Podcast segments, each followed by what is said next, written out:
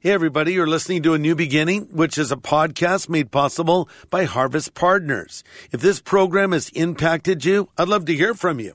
So just send an email to me at greg at harvest.org. Again, it's greg at harvest.org.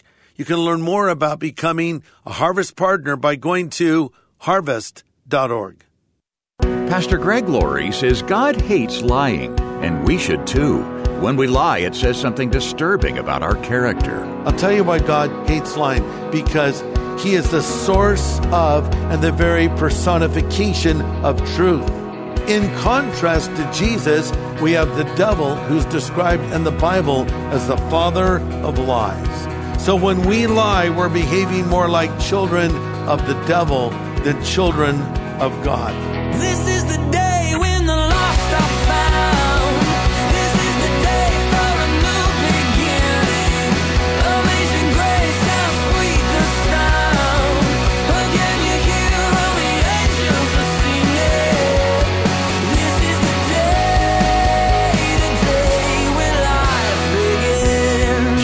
often look like their parents. It could be facial features, the way they move their hands as they speak, or their laugh. And a child will often mimic his parents' mannerisms. Something about an apple not falling far from a tree. But ever since Eve was handed the fruit of one particular tree, Satan has been lying to us, and many now mimic his behavior. Today on A New Beginning, Pastor Greg Laurie helps us chart a course for our behavior from the Lord's Ten Commandments.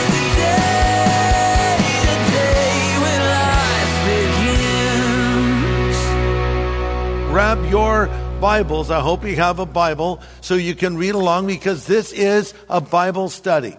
Grab your Bible and turn to Exodus chapter 20. And the title of my message is The Heart of the Problem.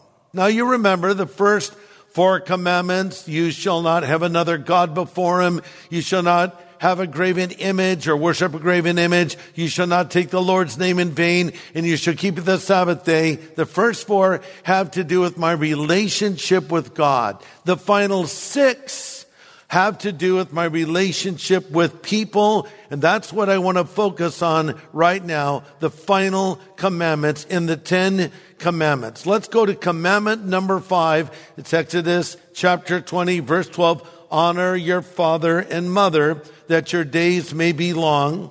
Uh, in the land which the Lord your God has given you. Commandment number six, you shall not murder. Commandment number seven, you shall not commit adultery. Commandment number eight, you shall not steal. Commandment number nine, you shall not bear false witness against your neighbor or don't lie. And finally, the last commandment, Verse 17 of Exodus 20, you shall not covet your neighbor's house, nor covet your neighbor's wife, nor his male servant, nor his female servants, or anything that belongs to your neighbor. All right.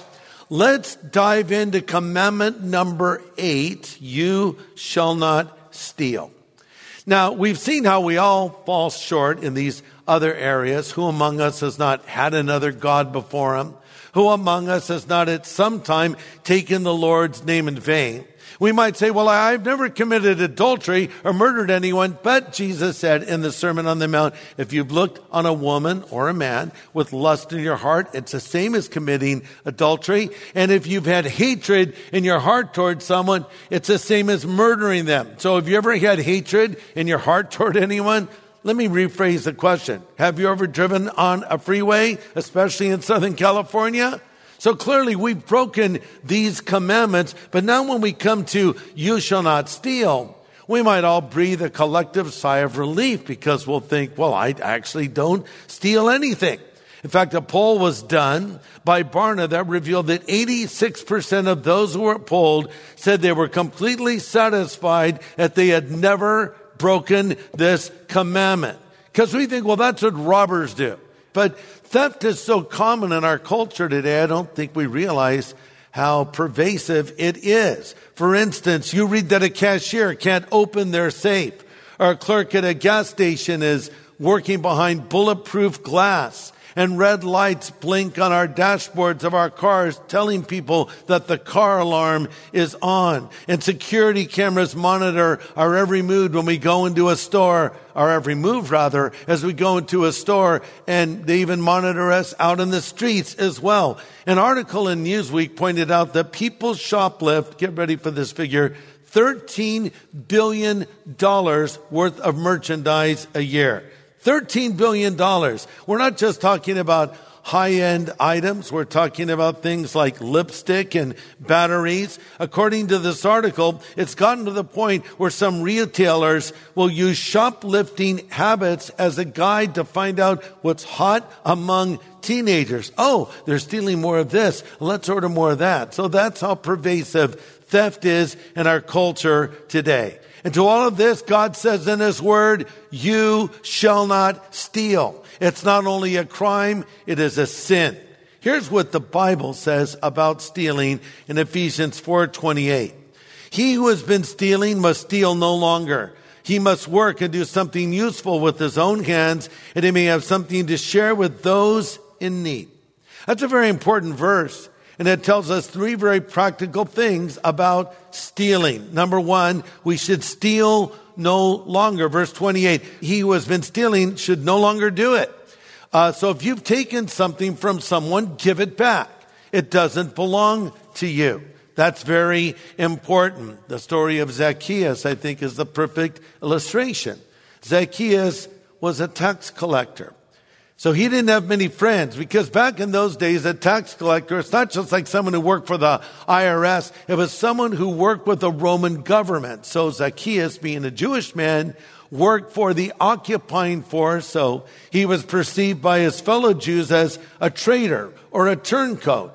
And if it wasn't bad enough to collect the taxes for Rome, the tax collectors often added on more for their own benefit. So no one liked Zacchaeus. So one day Jesus came into the town that he lived in called Jericho for a visit. And as he's walking through the town, Zacchaeus was kind of a little dude. So he climbs up a tree to get a look at Jesus. And here's Christ moving through this crowd. Suddenly he stops and looks up and says, Zacchaeus, I'm coming over to your house today. And Zacchaeus scrambled down the tree and took Jesus to his home and they disappeared behind the closed door. And a little bit of time passed and they emerged together. And Zacchaeus said to all of the people that were there, if I've taken anything in a wrong way, I'll give back four times as much. And Jesus said, truly salvation has come to this house today. So this is a man that understood he stole from others, so he should return what he had taken and compensate for it. This is called restitution. So if you steal something from someone, you don't go to them and say, sorry, I stole this from you. Forgive me. No, give it back. And if you broke it or lost it or sold it to someone else, buy them a new one. So number one, don't steal any longer. Number two, do something useful. It says in Ephesians 4, 28, but that man must work. Like it or not, the Bible teaches that we are to earn our bread by the sweat of our brow. Uh, 2 Thessalonians 3.10 says, whoever does not work should not eat. Yet we hear that some of you are living idle lives, refusing to work, wasting time meddling in other people's business. Listen to what Paul says. In the name of the Lord Jesus Christ, we appeal to such people. No, we command them, settle down and get to work and earn your own living. Listen, the world does not owe you a living, nor does the government.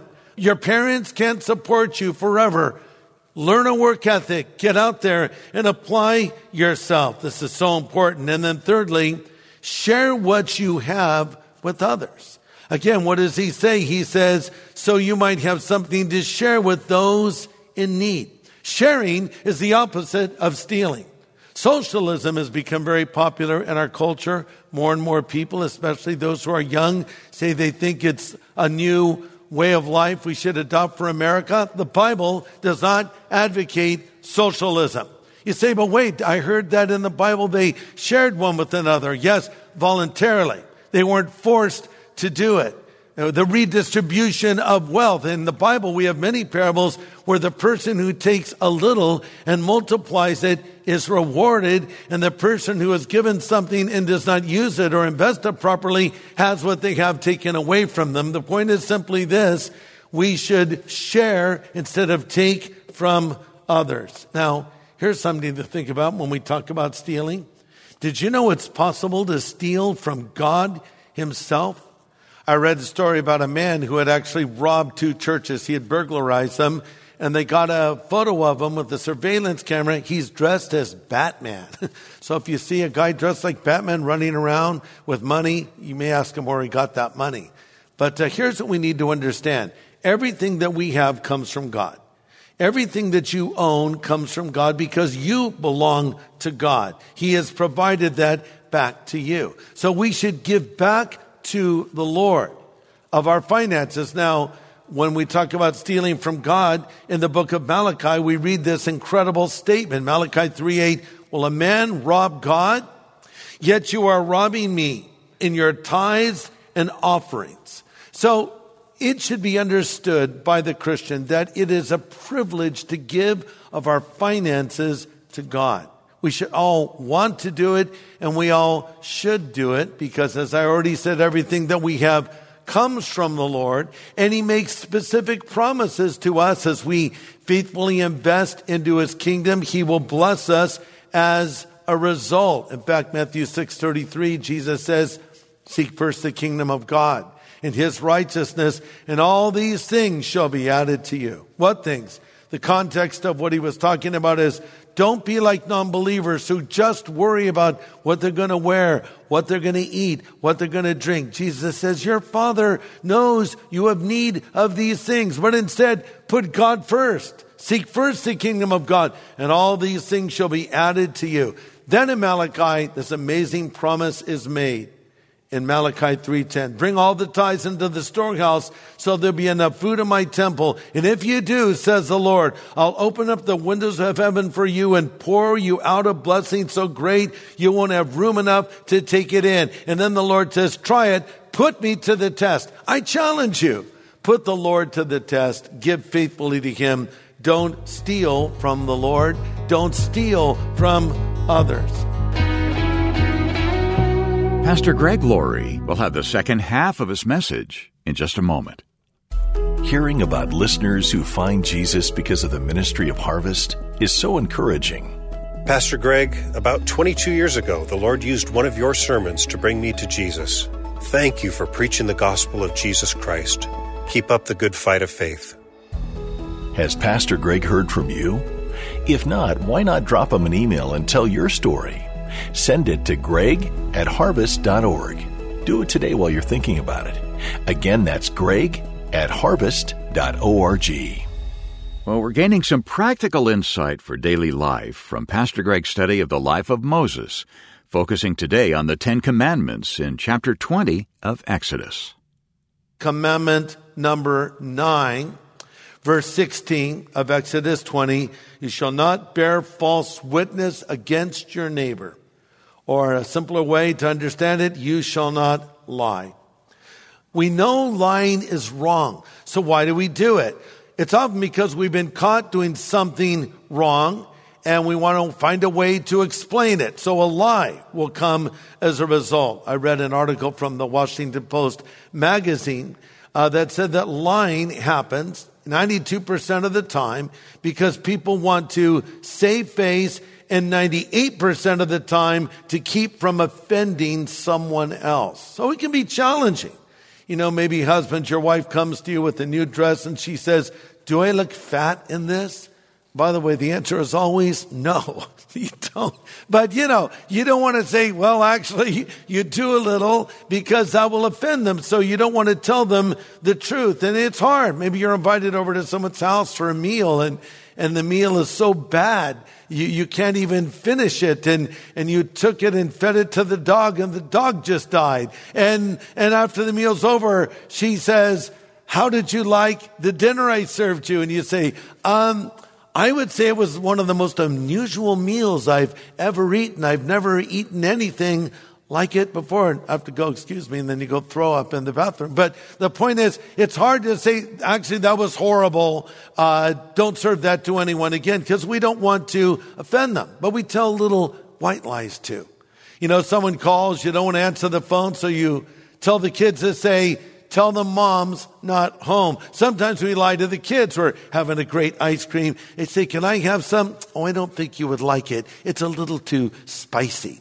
You know, we, we do these little white lies, so to speak, all the time. For instance, we'll say to someone, Oh, sorry, I forgot when you didn't forget. You just didn't care enough to do it. You say to someone, It's good to see you when actually it isn't good to see them at all. You say, I love your outfit when actually you don't love their outfit.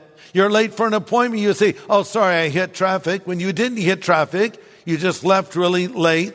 Oh, I was just getting ready to call you when you weren't or the check's in the mail when it isn't. Or how about this one? Well, well, I'll be praying for you. Okay, that's nice to say. Make sure you do it. If you say to someone, I'll be praying for them, make sure you pray for them. Here's another way that you can lie through gossiping and backbiting. Through gossiping and backbiting. Saying things like, have you heard? Hey, I don't know if this is true, but I just heard that. Or I wouldn't tell you this, but I know it won't go any further, but, or how about this one? I'm telling you this just so you can pray. Hold on. If you don't know that something is true, don't you dare repeat it. That's gossip. The very name hisses, gossip. Reminds us of the serpent tempting Eve in the garden.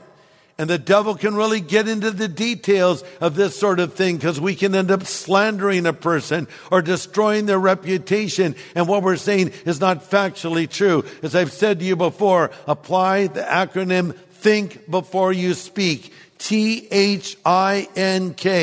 T, is it true? H, is it helpful? I, is it inspiring? N, is it necessary? K, is it kind? If it does not pass muster with the acronym of think, don't say it. You say, Greg, if I applied that principle in my life, I'd hardly say anything about anyone. Good. Shut up and do us all a huge favor. Because if you've been the victim of gossip or a lie told about you, you know how hurtful it can be. Let me tell you something. God hates it when his people lie. Over in Proverbs 6, it says there are seven things the Lord hates haughty eyes, which means sort of a look of arrogance, a lying tongue, hands that kill the innocent, a heart that plots evil, feet that race to do wrong, a false witness that pours out lies, and a person who sows discord uh, in the family. It's interesting, out of the seven things that God hates, two of them have to do with lying and deceit. I'll tell you why God hates lying, because he is the source of and the very personification of truth. Jesus said, I am the way, the truth, and the life. In contrast to Jesus, who is truth, we have the devil who's described in the Bible as the father of lies. So when we lie, we're behaving more like children of the devil than children of God. Why do we do it? To cover stuff up. One of the biggest whoppers of all time is the story of Aaron and the golden calf. So, after Moses receives the Ten Commandments, he descends from Mount Sinai. And what does he find? He hears noise in the camp and, and he thought they were having a war and it turns out they were having a big old party. And here's what Moses sees. Picture it. He's holding the commandments in each hand. He comes down from the mountain, having been with the Lord himself. And the people are dancing naked around a golden calf. And they're singing, celebrate good times. Come on. I don't know if they're singing that, but uh, they're celebrating. And he demands an explanation. And Aaron, who he left in charge, by the way, Aaron, the worst babysitter of all time, uh, offered this explanation. Well, Moses, I, I know this looks bad standing in front of a golden image and worshiping it, or it looks like we're worshiping it. But here's what happened. We, we threw our gold into the fire and this calf just came out. So what else could we do but strip off our clothes and worship it, right? Well, Moses was not happy, needless to say, but that was a lie. What actually happened was Aaron said, bring all of your gold, bring all of your bling, bring your earrings and your rings and your necklaces. And he melted it and he made it in the shape of a golden calf that the people were bowing before. But that was a lie. And we live in a culture where, especially on social media, it's literally built on lies. You have clickbait. You ever see one of those images it'll have a little headline, Oh, they left us too soon. And it's some well-known movie star. What? They died? You click it and it has nothing to do with that. It, they're lies that are told about people, sites that deal primarily in gossip. Let that not be something that's a part of our lives. Another form of lying is flattery. Flattery. One definition of flattery is, quote, flattery is saying things to a certain person's face you would never say behind their back. So you say, Oh, you're so wonderful. Oh, you're so smart. Then you turn around and say, I can't stand that person. They're such a loser. You're lying when you say these things to a person. Another form of lying is exaggeration. Now let's be honest. Sometimes preachers are guilty of exaggeration especially when it comes to numbers, how many people come to their church, how many people attended this event. Uh, it's sort of like evangelistically speaking than evangelistically speaking. That's why we try to keep very accurate numbers. And when we give you a number, it is really factual. But uh, we might exaggerate our skills to get that promotion at work or whatever it is, stretching the facts. That's a form of lying. Here's another one. You can also lie when you remain silent when you should speak. You can lie by remaining silent when you should speak. Maybe you're in a setting where something is said about someone that you know that is not true and you don't refute it. You say nothing even though you know what they're saying is not true about this person you know. That's called slander by silence or complicity by passivity. Christians need to be telling the truth and uh, not be telling lies. This is a reflection of the Lord and His will for us.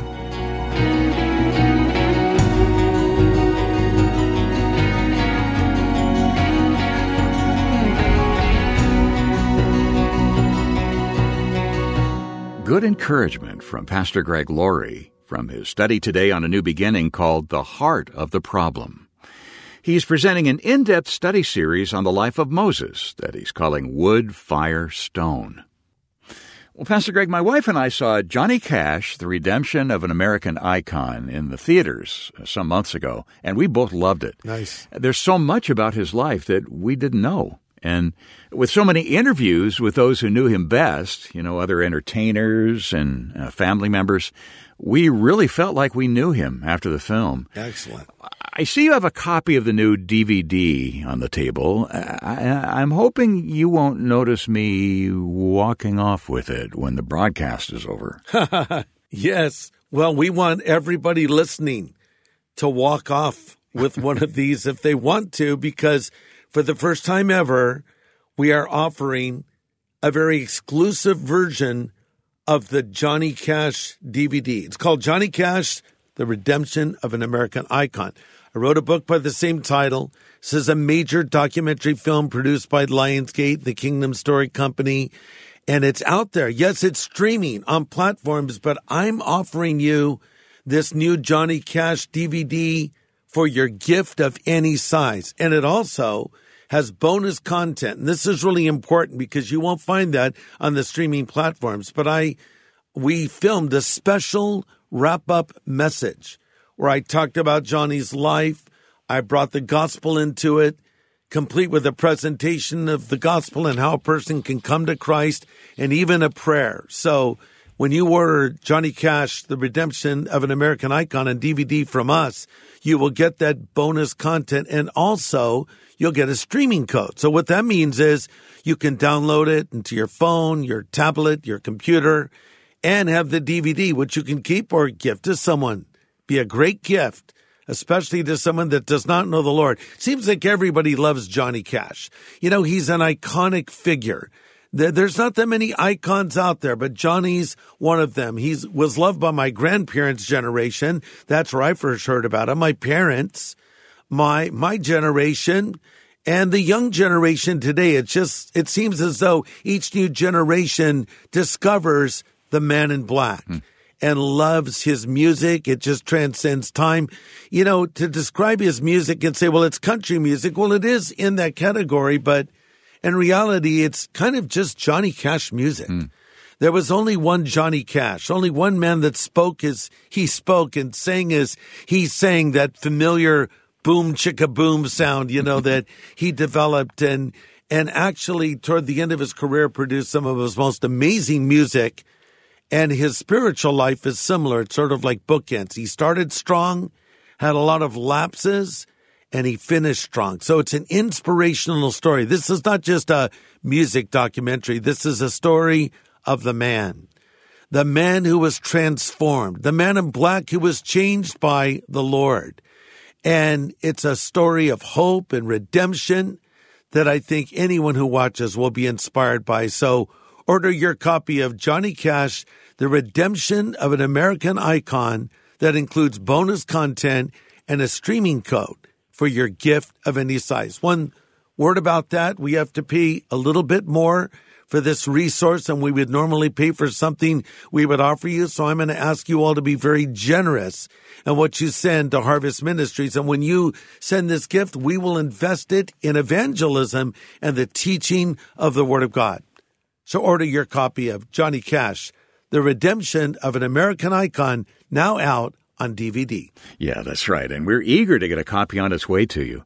And we won't be mentioning this much longer, so contact us soon. You can call us anytime 24 7 at 1 800 821 3300. Again, 1 800 821 3300. Or write a new beginning, Box 4000, Riverside, California 92514. Or go online to harvest.org. The Ten Commandments warn us not to covet. Covet. What does that really mean? Is it wanting something we don't have? Pastor Greg says yes, but it's more than that. Get the full scope of that warning next time. Join us here on A New Beginning with pastor and Bible teacher Greg Laurie.